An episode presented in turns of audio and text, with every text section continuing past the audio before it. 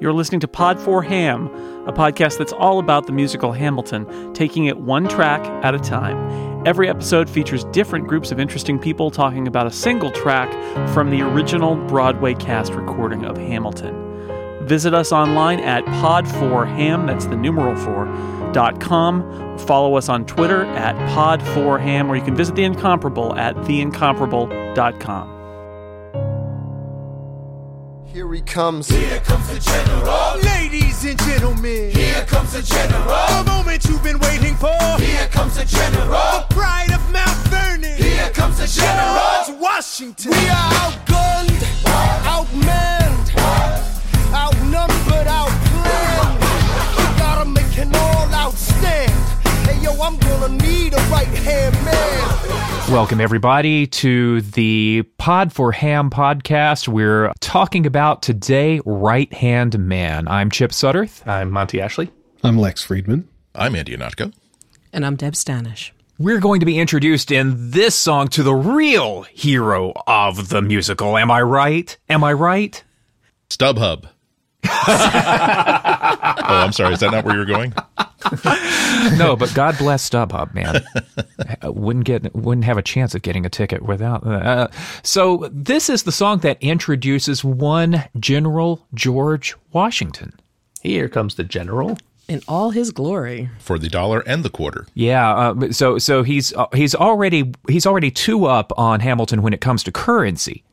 Um, but one of the things that I wanted to uh, throw out here right at the beginning is um, this is a character who is arguably greater than the star of the musical. And I just love this about Christopher Jackson's portrayal and sort of the, the reverence that is given to uh, this figure who is in just about in just about every respect more accomplished and stronger than the man who this musical is all about. Well, of course, he has to be. He's got age, he's got experience.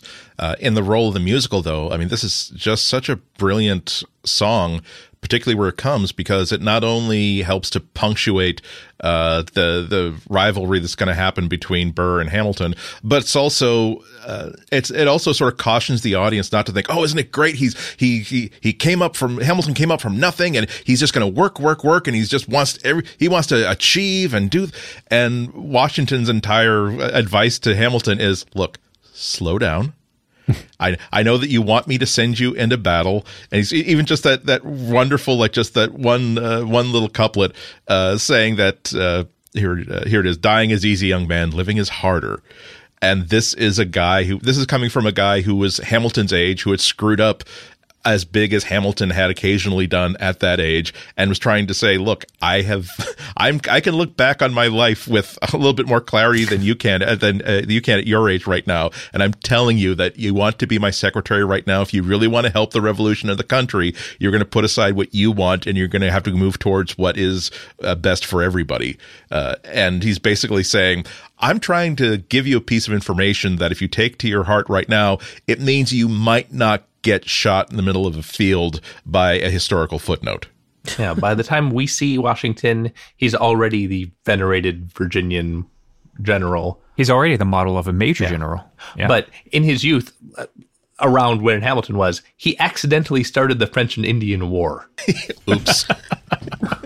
Oops. And it also, the song also really sets up the nice dynamic that Hamilton and Washington have that, you know, he's the de facto father figure throughout this, um, you know, throughout their interactions. And you, and you sort of get that little bit of tenderness when he says, you know, why are you upset? And he's like, well, I'm not.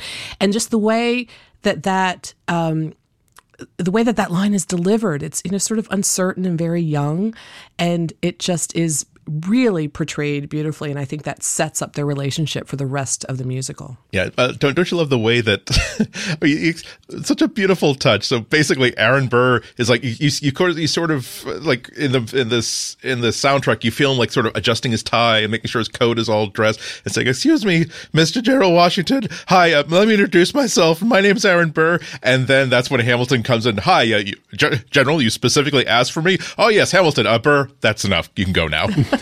Actually, I think Burr. This is when Burr has the the, mo- the highest point of him waiting for it because in the course of two lines he goes from I have some s- suggestions on how to fight and then his next line is as I was saying sir I look forward to seeing your strategy play out. He could have been in the room when it happens, but because Hamilton walked in, Burr says, "Oh, I'll come back later. Your strategy is right. I don't have any suggestions." Yeah, but you know, it takes some pretty big brass balls to walk into General Washington's tent and throw him that that kind of shade. Yeah. You know, it's like, yeah, I like how you're firing at him from a distance. I mean, he is not endearing himself whatsoever uh, for a potential job interview. Let's face it. Also, also, he's wrong. His plan is to fight instead of fleeing. No, you have a, you are outgunned and outmanned. You shoot and flee, Aaron. It's guerrilla warfare time, man. Get on the get on the track. Yeah. Um, starting at the beginning of the song, uh, we've got Hamilton um, sort of. He's facing the reality of uh, what he wanted to get into the war. He wanted to get into the fight, and now he's just staring the fact that this is really kind of horrible and the odds are not good. He's perfectly willing to die for his uh, fledgling country. Uh, but it certainly appears that that's exactly what's going to happen, and that's not great. Um, but uh, then, um, then we got then as he's saying, you know, there's only one man who can give us command, and we have the here comes the general moment, and all of a sudden, this feels more like this feels more like a crusade than um, just sort of inevitable, desperate battle for glory. You also have that sort of recurring motif of rise up, which is you know sort of uh, plays throughout the the, the entire musical. You know, rising up from your beginnings, rising up out of respect for the general. You know, it's used uh, you know, in several different ways in this song alone, and it's it's an important thing to to think about. So I, I love that, and, I, and I, in fact I was telling my son if every school in the United States that is, has Washington like in their name doesn't use this as a sports chant, I mean they are missing out terribly because it is just this glorious thing of the respect that they're showing Washington, but also, you know Alexander taking his taking his shot you know not going to miss his shot and he's going to rise up to the occasion as well so you know playing with that language a little bit is really nice here and that's it. That's what he does immediately. Is he's, he doesn't spend a lot of time arguing with Washington about no, I, I really want to, I really want to command troops on the field. He starts immediately saying, okay, well, I have some friends. Yeah, I, I know this guy Lafayette. Uh, what else do you need? Well, okay, we can put some spies on the love him. inside. We'll get some kings. We'll, we'll, we'll bribe some people. We'll write to Congress, and he immediately turns from the fighting marine into the fighting desk guy. And Washington, of course, being Washington, he was completely right. Of, as of in just three lines of, of, of lyric, that's like, oh, it's it's you, he need he doesn't need one more somewhat unproven field officer. He needs someone who can put together infrastructure that we're going to need to win this war. And this sets things up for the rest of the story where, um, you know, Hamilton is more than a secretary here. He's a chief of staff. He is a, um, he, he is an organizer. He is a fixer. He's not just writing the general's correspondence. And yet Hamilton can't see that. He is still so obsessed with his legacy and with his, it's almost a death wish, you know, wanting to be out there making things happen he's as desperate as Burr to be in the room where it happens, but the room for Hamilton is, you know, the battlefield. Uh, but he's more than that. He, he he is more than a stenographer, and this this this song this song demonstrates it and it's sort of a tragedy for Hamilton that he doesn't recognize his worth in that moment or that he just or that he does he does recognize it but he doesn't care.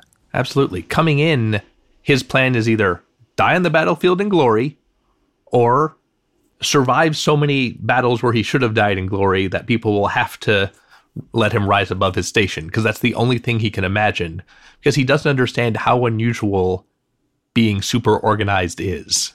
Yeah, and part, but we the things we don't like about Hamilton, or at least we recognize as his downsides, is that at some point during the song, you know, that he's thinking, well, look, I mean, a chief of staff might be more important than a, than a field officer, but you know, a chief of staff doesn't get on a postage stamp. That's hmm. true. And it, it's funny when he when he does when he decides, okay, I'm taking this position, I'm going to do this. It's like somebody flips on an on switch. I mean, you see, this is the Alexander Hamilton that is going to push the debt plan. This is Alexander Alexander Hamilton that is go- going to form the department, the Treasury Department. I mean, he is when he decides he's going to do something, he does it with gusto and pulling everybody in and bringing everybody in. Um, and it's just it's great foreshadowing for for what he does in life, his legacy. This is one of several songs on the soundtrack that seems like it, it does a little bit of Bohemian Rhapsody style mixing and matching of styles at different points. Um, and with lots of references to other lyric and melody lines from throughout the show in a way that I think, I mean, it's, it's very common in, um, more melodic musical songs to, to do that kind of referencing. But there's, you know, even, um, Aaron Burr in talking to Washington goes back to that Burr Sir style rhyme. Uh, and, you know, that you've got, uh, the the mantra that we'll hear a couple times throughout the show of "Here comes the general," and you've got the "Rise up" line, and then you've got uh, there's the the company kind of I guess sharing Hamilton's uh, uh, thought process when he's not going to throw away a shot, and I you know when my kids were first listening to the soundtrack and they're nine, seven, and almost five, they were like, why do they keep saying the same things? why does this keep happening? So then we started listening to some other musical soundtracks to see like, this is kind of what's happening. And, you know, it's, we talked a little bit about motifs and all that, but I think it's, it's really cleverly done or executed in this song in a way that it hurts it, the same way that I look at, you know, when Aaron Sorkin has a really intricate plot, whether in a movie or a television series, it's just this kind of intricate thinking where it's like, uh, how does one assemble this song? And I can't wrap my head around how anybody can create this song. And uh, I find it so impressive. Now, check it. Can I be real a second? For just a millisecond. All right. For a millisecond, yes. Can we talk about Christopher Jackson? Anytime you want to. Gravitas. The baton is handed to you, Deb. Oh, he- is such a compelling character as Washington. I mean, he is literally larger than life. He is an imposing actor physically, but you know, he just embraces and embodies this role. Like you said, gravitas, um, you know, just owns it, completely owns it. But there's this sense of weariness about him at times as in, in some of these lyrics that you know he's he's beyond that stage of wanting to die for glory as you know he has been there and he's done that accidentally started a war. Um you know it's just he sees the futility and the pointlessness of sacrifice of selfless sacrifice but yet you know he's so committed to to getting this done and doing the right thing. And he and the delivery that he brings to this is is spot on. It's perfect. And Washington is such a mythological figure in American history that to be able to make it that nuanced and not make that role sort of a parody of itself is brilliant. And I, you know, any touring company, you have got a lot to live up to to to sort of match this performance because he does it so effortlessly. I don't know what he looks like. Does he? Did they cast someone who was had greater physical stature, or maybe obviously had like about ten years on other people in the cast? He's certainly taller than Lin Manuel Miranda, so that helps. Yeah, I don't know his age. I just know, like from pictures and seeing, you know, st- um, cast photos, that he is, you know, he is large, tall, tall person. It just makes me think about the difficulty of uh, casting roles like this. If you're gonna, uh, if you're gonna make sure that, are, are you gonna trust the material and trust the performance, uh, or are you gonna give the audience a little bit of help by uh, creating a user interface, so to speak, in the cast that says, okay, this I don't know who this person is, but he is clearly of a station of uh, of dignity and respect. Uh, that he's already, he's already on his way to legend, whereas some of these other characters are on their way to an early grave or uh, or ignominy. Uh, and uh, it's the, the, the fact that that comes through just in the vocal performances that are all we've everyone on this panel has heard so far really is a testament to his skill. Well, the original casting call for him says he is to be authoritative, regal, aloof, and aware of his place in history at all times. Mm, interesting. Well, you know, and there's that moment in Yorktown too where Hamilton says, you know, I see Washington smile. You know, it's not he's not pumping his fist, he's not shaking, you know, you know, it's just this it's over, it's done, we did good. You know what I mean? And that to me is this Washington. That that line I just I love. It's sort of I can just picture this sort of, you know, sad little smile that, you know, finally it's done. We did it. Um, I don't see him being a fist pumpy sort of guy. You know what I mean? I just see him being a little this is what I have to do and let's get it done the best way that we can do it without as without as much tragedy as necessary. Yeah. Although in this track, you know, when I think about the entirety of the musical, when I think about Washington, I think about that that that aloofness, that realness, that gravity. Uh, but when he comes in, you know, it's pretty much on the battlefield, and you know, can I be real a second for just a millisecond? You know, that stuff. That's that's almost Hamilton level. Um, Laurens and Lafayette level rap there, where you know he, he's he's not on ceremony. He's not being super dignified here. He's being real and aggressive and frank. This is a bad situation. We got we. How how can I keep leading when the people I'm leading keep retreating? We put a stop to the bleeding, not, you know, all that stuff.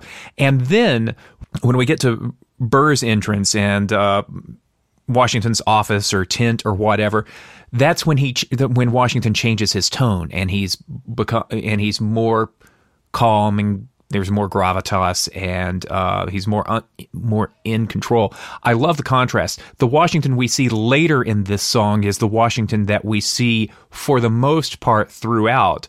But I also like the Washington that we see at the beginning of this song, who is also the one who who can't believe that Charles Lee is screwing up so badly. Wee. But don't you think he does he does that with other characters as well? Because you have this idea of not only of the Washington that we the Washington that is, but the Washington that we have mytho- mythologized him into, however you want to say that. We the mythology we've created about Washington. Um, and he gives us sort of a, a peek behind that curtain of, of the wizard. And I think he does that with Jefferson as well later on, because we've all built Jefferson into be this sort of, you know, very regal patrician um, character, quiet and educated. And that's not the character that is portrayed in this musical. So there's a lot of playing with, I, I think, the perceptions that we have of these historical characters. And maybe another aspect of their personality or a way that that plays with that reputation. Yeah, and, that, and that's and that's been a perennial. Even in uh, John Adams' own letters, uh, he referred to how uh, the story will be told of this revolution that uh, Ben Franklin's uh, Ben Franklin smote the ground and uprose uh, George Washington, and the two of them won the revolution handily by themselves. yeah, who tells your story, right? I do have one slight complaint about this song which is we do I, we do not we do not allow complaints here. This is squee, right? Well, here's See, the even thing. the complaints are not bad on this on this podcast. So go ahead. I really like the rise up parts, and I wish that were more of the song. The first time I listened to it, you get to the point where there's only one man who can give us a command so we can rise up. Understand it's the only way to rise up, rise up. And right there, I thought we were going to go into a big I thought the rest of the song was going to be about rising up and then it suddenly takes a left turn, and here comes the general. Well, there's there's a double meaning there, of course. I realize that. I just, of course. Okay, I'm sorry. I didn't, I didn't, mean, I didn't mean it that way. You know, you know that that's an actor who's playing the part, and the reason why they've got it. What? Uh, but it's but it's it's uh, maybe it's a part of again since we're in full squee mode, we really want to see, uh, we really want to read. I want to read something into every single thing, and this is like the uh, later on as I'm listening to the soundtrack for the third and fourth and fifth time, I'm that that irritating freshman in college who's taking his first like lit course and saying, "Oh my god, it's like because Hamilton. It's not just the story of Hamilton; it's the story of this country that's sort of this bastard son that's trying to rise up." You want to stop people on the street corner, right? And say, "Have you heard about Hamilton? Really?"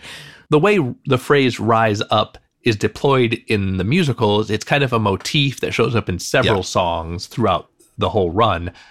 And I just wish there were a single song with a whole lot of rise up in it. And this is the closest I get.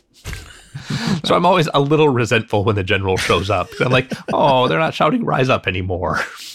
see, I would love to see this on stage because you know, how does he enter? Does he, you know, is he strutting in, sort of like you know, the, the Genius annotation has him being noting that he's introduced in the fashion of a prize fighter or a pro wrestler. I just want to see the staging of this. Like, how is he coming in? How is he entering the stage? Because it is sort of a majestic moment. I'm surprised that they just didn't uh, cart him in on wires hanging like uh, the 10th Doctor in that episode of Doctor Who there, uh, like Ang- angelic and stuff. He should he should make his entrance the way that Apollo Creed entered the ring in the first Rocky movie. in, in, in not, not even in his normal clothes, in a wash in a Washington costume, and throwing dollar bills to people in the crowd. Make it rain. Well, we've we've actually heard the airing of Monty's grievance. Does anybody else have any grievances with this song? It's perfection. Yeah. Monty's wrong. I'm just I don't see uh, all great entertainment or uh, is kind of like that where I'm not at the point yet where I have even heard this album enough to get beyond my initial delight. Uh, just, just like I had to see uh, The Force Awakens once or twice just to get over the delight of a great Star Wars movie uh, before I could start to not even nitpick, but just notice things that maybe if I were less emotionally attached to it, I would have noticed immediately. And I'm just not there yet. I, I'm, I'm not even talking about all the times where this track and other individual tracks have shown up in the, the playlist that I have in my favorite music. I'm talking about times where I have just started the first track because it's such a strong track and done some housework or something and then i can't move on to the next thing until i've gotten to through all 40 tracks of it. So i, I must have listened to it straight through for like 10 times and i'm just not ready to I, it's not that i haven't noticed anything critical about it it's just that i'm not even listening for anything critical about it so i'm sorry if i can't help today I, I'm just starting to get there myself, um, and I haven't loaded onto the hard drive in my car because I've my van has you know you can put limited music in there, and so that's like the only thing I've ever that's holding the spot on the hard drive right now. And I've like literally sat in parking lots and like I just can't leave until I get you know out till the song is finished. But it's starting to creep in, and I'm probably I, I'm embarrassed to admit how many times I've listened to the soundtrack, so I won't do that. Um, but it's little bits are starting. It'll come. It just takes a really long time. Yeah. Um, any other any other thoughts about uh, Hamilton's arc in this song? Uh, you know, he's he's talking about he he, he begins the song uh, talking about a little bit of desperation, perhaps, and then uh, we have the battle scene, and yo, let's steal their cannons, which is loads Which of did. fun. Loads of fun, and then he, at the end, he's sort of rewarded for that uh, bravery by getting a desk job. You know, again, I just it to me when he gets it when he starts spitting fire as to okay, I'm going to take this position and here's what I'm going to do, and just starts riffing of all of his plans. I mean, that's such an electric moment that it's sort of the definition of his personality to me. We've we've got past the tragedy, we've got past the um, we've got past the ambition. This is Alexander in motion, and it's sort of glorious. You know, in a way, this song encapsulates Hamilton's tragic flaw because at the beginning, his ambition is pointing him directly to death. He's saying, I want to go out in the battlefield. Come on, let me, give me a command. I want to just get myself killed right away. And right now, there's Washington to pull him back and say, No, you're more valuable and safer with this job. Mm-hmm. And later in the play, there is no Washington to say, maybe you shouldn't do that. And he proceeds to get himself in trouble. And we also get the first dropping of Washington's, you know, blank is easy, young man. Something Yeah. else is harder, which is, Right. you know, words of advice from the dad. Yeah, that's. I mean, the the dad theme in this song is pretty darn strong. Starting with his entrance, in which you know your your parents, if you have that relationship with your parents, is a godlike, not even a human figure, and that's certainly how Washington makes his entrance. And you have the small child who's just all hyperactive and wants to wants to wants to build the biggest snowman that's ever been built and I then I want to have like a, all the ice cream in the world and a car made out of chocolate and then the parent says okay son that's settle down I'm going to give you a more tangible and workable plan that is going to work out for your best interest. I'm also going to protect you because I see value in you. And then, if then, as soon as you get that sort of uh, uh, acknowledgement, it's like, he how quickly does Hamilton switch from yeah yeah give me a gun give me troops woo to okay I, dad I'm going to show you what a great desk jockey I can possibly be I'm going to be the best desk jockey jockey there ever was and you're going to be so proud of me But he's already he's already debating it, and he's you, there's a little bit of conflict about whether he's going to take this job or not. Yeah, of course. And and of course, and it and it'll it'll boil over in a few songs when he says, "Call me son one more time." You know, daddy issues all over the place. Yeah. I do like at the very end of the song, uh, you know, they once again are going back to "Here Comes the General," and it's Washington himself who says, "And his right hand man." Like he's he's got pride, and he wants. I feel like it's it's very complimentary in that moment to uh, to Hamilton to be telling him like, "I, George Washington," and introducing you to these to these fans of ours, our new mutual fans, as as my right hand man. I just feel like that moment where it's Washington himself saying it and acknowledging Hamilton is is especially, I think, gracious of Washington at the at the song's conclusion. Do you think that that might have uh, for the for the for, I'm not not not talking about Hamilton the man. I'm talking about the Hamilton the character here. Do you think that maybe that was put in there as a way of Hamilton feeling like this is the first like little little uh, little needle of okay, well, who who's that guy next to Washington? Well, that's George Washington's right hand man. His name is not important. Look, he's Washington's right hand man that if he's going to get the acknowledgement that he's going to want, uh, if he's going to create the reputation that he wants to build for himself, he's going to have to get out of Washington's shadow. And then once he's built his reputation, it's the one thing that he has in life that he truly values. And therefore, the one thing that he'll spend, will pay way, way too high, high a price to protect. And of course, that's what kills him. That's a really good point. And, uh, you know, he's, he, he's, tied he's tied at the hip to ha- to Washington so as the right hand man and then he finally gets command and the world turned upside down. Um, and that that that is probably the apex of Hamilton the hero um, accomplishing things on his own in his own name on his own terms as opposed to being uh, supported by Washington but then you know, treasury or state, treasury, let's go. And then daddy's calling. And then it all just sort of falls downhill. So this is this this song is sort of the introduction to the story about you know the, the perils of attaching yourself to a great person if you're not secure enough in yourself to be able to handle yourself once that great person is gone. Yeah, the, the people that they make monuments to in public parks in bronze are on top of a horse, not behind a desk and not in the shadow of, of George Washington. I think it's bad planning on the sculptor's part because horses are harder than desks. yeah, but you know, it's, it's, it's hard it's hard enough to keep the pigeons off the top of the horses. Yeah, you know, if you yeah. give them big flat surfaces where things can you know pool and harden, that's my maintenance nightmare. You're not gonna get you're not gonna get a second commission from the same city. Well, what you do is you make sure the desk is covered in papers so that the uh, white pigeon poop vanishes. I got plans. Actually, no, that that's that's great because Hamilton he's he's got all this paperwork in front of him, all this correspondence, and you just keep changing him every. That's that's actually a really good idea. Thomas Thomas Ball should have should have definitely used that uh, in his pitch to the Boston Public Garden.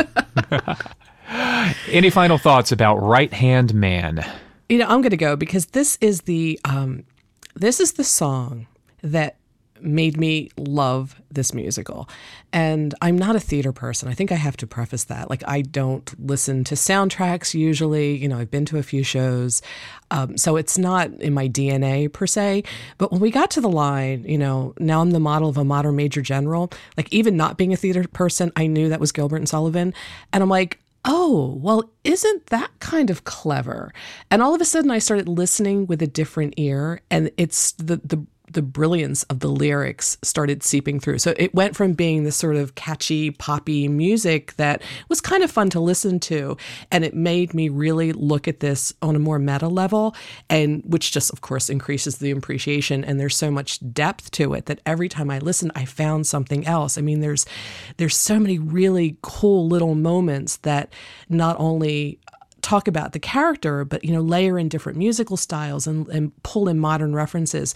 And that would this was the song that really tipped me over from, oh, this is a kind of a cool soundtrack to like hardcore Hamilton trash. You know, I, that's something that's always on my mind. I, I wonder if did uh, I, I, want to read more interviews with uh, Lin Manuel Miranda because I wondered, knowing that a Broadway audience is not necessarily a rap or hip hop audience, and the ear kind of needs to be trained on how to uh, how to listen to a style of music you haven't heard before, particularly if you have an association with it that's based on uh, inaccurate prejudices.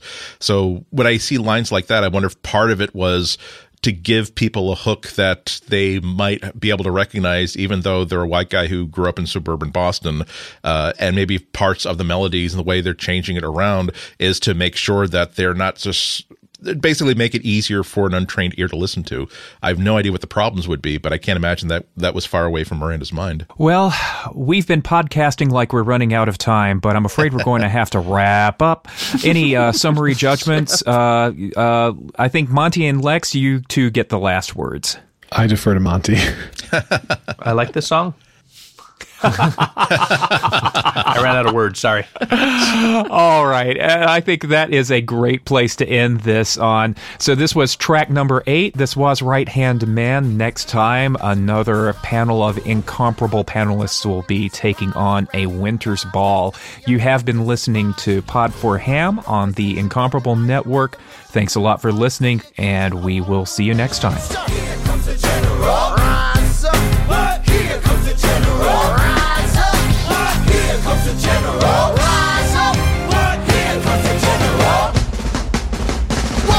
His right hand man.